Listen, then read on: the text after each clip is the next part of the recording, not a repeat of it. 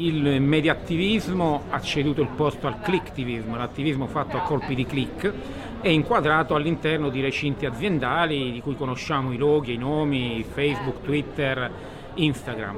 Ma eh, c'è un'alternativa sia tecnologica che politica a questo sistema di comunicazione sociale inquadrata in, eh, in recinti aziendali ed è il Fediverso. È la voce di Carlo Gubitosa, scrittore e giornalista, autore di molti libri fondamentali sull'uso sociale dell'informatica e profondo conoscitore dei meccanismi di Internet. Anche se avete seguito soltanto di striscio le notizie sul subbuglio di Twitter dopo l'acquisto da parte di Elon Musk e magari cominciate anche a esserne un po' stufi, Sicuramente avrete notato che quando si parla di questa vicenda spuntano sempre fuori un nome e un concetto, Mastodon e Fediverso.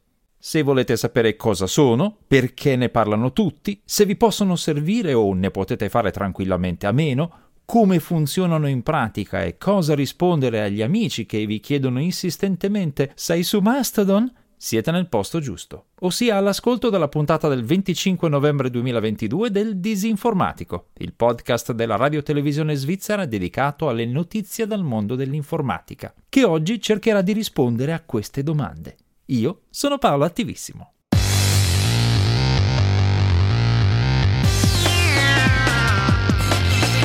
Il Disinformatico.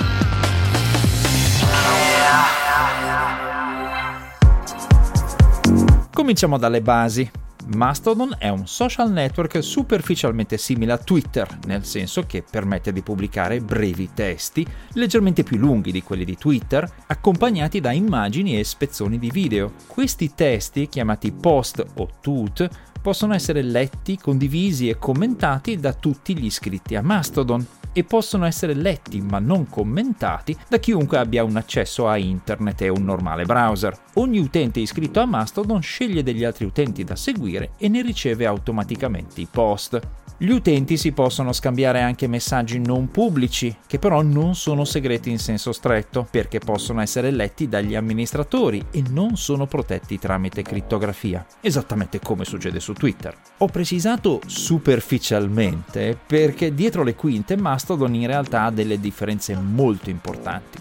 Non ha un singolo proprietario, ma è gestito da un arcipelago di gestori indipendenti ma federati, ossia che comunicano tra loro usando lo stesso standard. È open source e questo significa che tutto il suo software è liberamente ispezionabile per controllare che non contenga trappole, inganni o difetti. E i post compaiono in ordine cronologico stretto, senza filtri artificiali di importanza e senza essere inframmezzati di pubblicità. Questa struttura federata o decentrata significa che non può arrivare nessun Elon Musk o simile a cambiare le regole e dettare legge dall'oggi al domani. Vuol dire anche che non ci sono pressioni commerciali per compiacere gli inserzionisti e che non esistono account privilegiati con bollini a pagamento come ci sono ora su Twitter. Non ci sono nobili e plebei.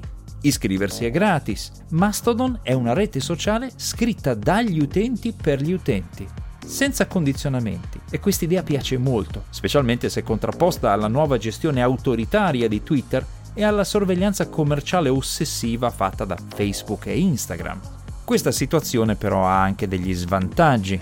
Siccome non ci sono grandi investitori per farlo funzionare, a volte Mastodon è lento e siccome è un social network emergente, nato nel 2016 su iniziativa dello sviluppatore tedesco Eugen Rochko, ma diventato improvvisamente popolare solo negli ultimi mesi, soprattutto grazie al controverso acquisto di Twitter da parte di Elon Musk, per ora ci trovate poca gente. Sono infatti circa 2 milioni gli account attivi mensili di Mastodon, contro i quasi 490 milioni mensili di Twitter però quella gente è di buon livello. Gli spammer, i provocatori e i fabbricanti di fake news non sono ancora arrivati in massa su Mastodon, anche se probabilmente non tarderanno ad arrivarci. Siete intrigati? Volete correre a iscrivervi e respirare questa nuova aria di libertà digitale? Volete scoprire il brivido anarchico di far parte del Fediverso, per usare il termine cool che indica tutti questi servizi digitali decentrati e coordinati in modo federato? Di cui Mastodon è un esempio molto vistoso, non partite in quarta, perché è qui che cominciano le complicazioni. Niente di drammatico, però credo che sia prudente che vi prepariate spiritualmente. A proposito di preparativi, prima che corriate a installare Mastodon, chiedetevi se vi serve davvero un altro social network oltre a quelli che già usate. Se vi trovate bene a usare Instagram, Facebook, WhatsApp, Telegram, eccetera, ma non avete mai sentito il bisogno di usare Twitter, allora probabilmente potete fare a meno di Mastodon. E tenete presente che iniziare a usare Mastodon non vuol dire che potrete rinunciare a Twitter, almeno per ora perché molti utenti non si sono ancora trasferiti da Twitter a Mastodon.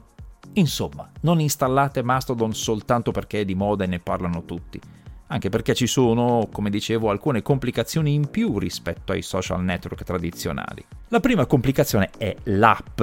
Normalmente per iscriversi a un social network si scarica l'app ufficiale e si parte. Su Mastodon invece bisogna chiedersi quale app scaricare e installare Proprio perché Mastodon è decentrata, ci sono infatti varie app disponibili che offrono livelli di facilità e flessibilità molto differenti. Probabilmente vi conviene cominciare usando l'app di base, quella che trovate linkata su joinmastodon.org. Se vi trovate bene, potrete passare in seguito alle app più evolute e potenti.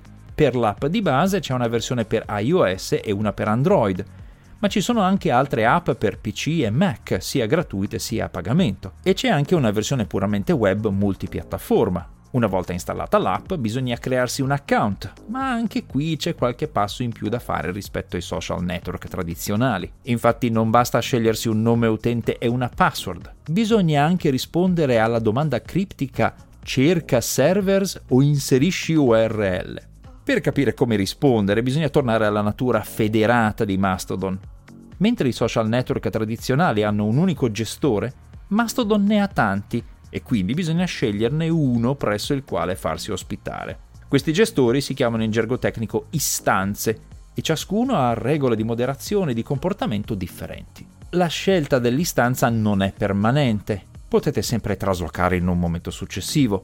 Inoltre normalmente potete seguire qualunque utente di Mastodon indipendentemente dall'istanza che avete scelto voi o che ha scelto lui, a patto che nessuno di due usi istanze che sono state bloccate per problemi di contenuti inaccettabili. Vi conviene quindi scegliere un'istanza di buona reputazione, stabile e soprattutto gestita da persone che parlino la vostra stessa lingua, così sarà più facile per loro moderare i vostri post e per voi chiedere assistenza a loro in caso di controversie di moderazione. Per sapere quali sono queste istanze, provate a guardare quali sono state scelte dalle persone che vorreste seguire su Mastodon. Il nome dell'istanza è l'ultimo pezzo del nome dell'utente. Per esempio, io su Mastodon sono chiocciola il disinformatico chiocciola mastodon.1. Mastodon.1 è il nome dell'istanza che ho scelto.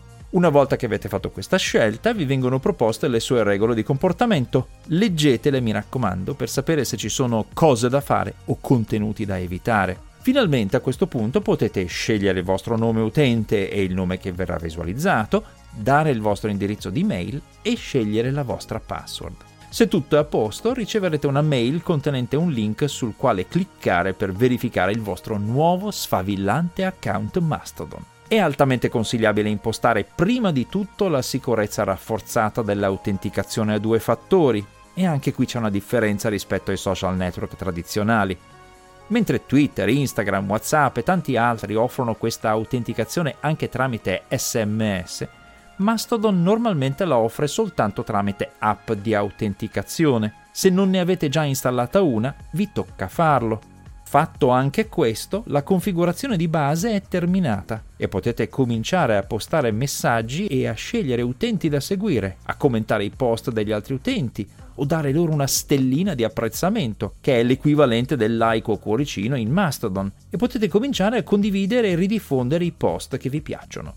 Potete poi personalizzare il vostro profilo Mastodon con le solite cose, una breve biografia, una foto e un'immagine di intestazione. La prima cosa di cui vi accorgerete subito è una miglioria molto utile rispetto a Twitter. Su Mastodon i messaggi sono modificabili.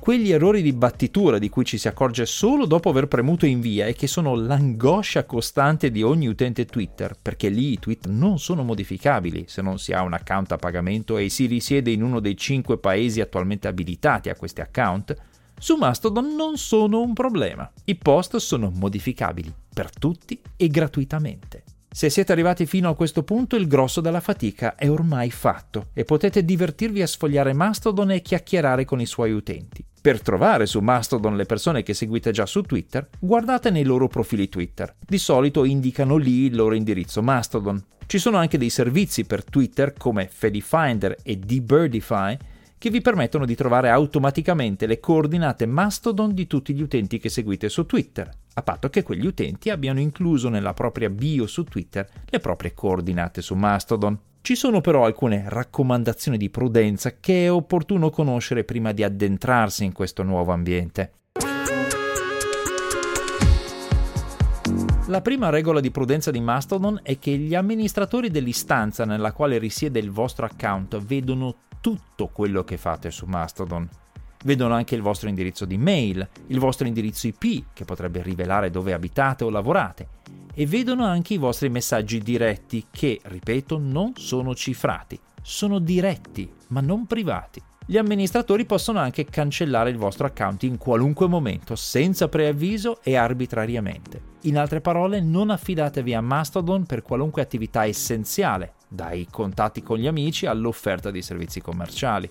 Inoltre gli amministratori delle istanze di Mastodon sono quasi sempre volontari che non hanno tempo per approfondire controversie fra utenti e a differenza dei social network commerciali non hanno le risorse legali ed economiche per opporsi a eventuali richieste di informazioni da parte di avvocati o governi magari stranieri. Se queste condizioni possono crearvi problemi, è consigliabile iscriversi a Mastodon usando un indirizzo di mail separato e collegarsi a Mastodon usando una VPN.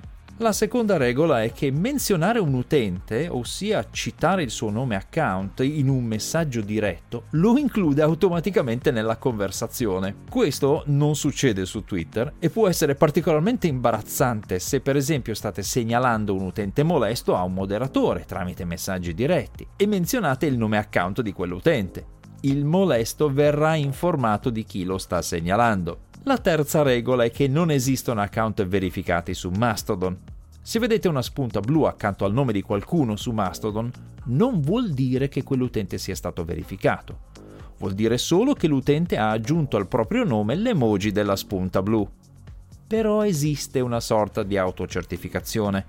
Un utente che possiede un sito può inserire in quel sito non solo il nome del proprio account, ma anche un link speciale che fa comparire una spunta verde nel profilo Mastodon dell'utente. Non è una soluzione perfetta, ma è sicuramente meglio di niente.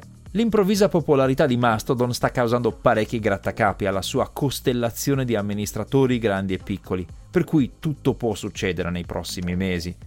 Mettete in preventivo rallentamenti e disfunzioni, cose che del resto capitano anche sui social network commerciali. Buon divertimento e se vi va, ci vediamo anche nel Fediverso. Si conclude qui con i miei ringraziamenti per l'ascolto questa puntata del Disinformatico, una produzione della RSI Radio Televisione Svizzera, pubblicata ogni venerdì mattina presso www.rsi.ch slash il disinformatico. A quello stesso indirizzo trovate anche tutte le puntate precedenti e la serie completa di podcast si trova su tutte le principali piattaforme podcast. La trascrizione integrale di questa puntata con i link a tutti i siti e i servizi citati e le fonti di riferimento è pubblicata presso disinformatico.info. Come consueto, se avete segnalazioni, commenti o correzioni, potete contattarmi via mail all'indirizzo paolo.attivissimo-rsi.ch. A presto!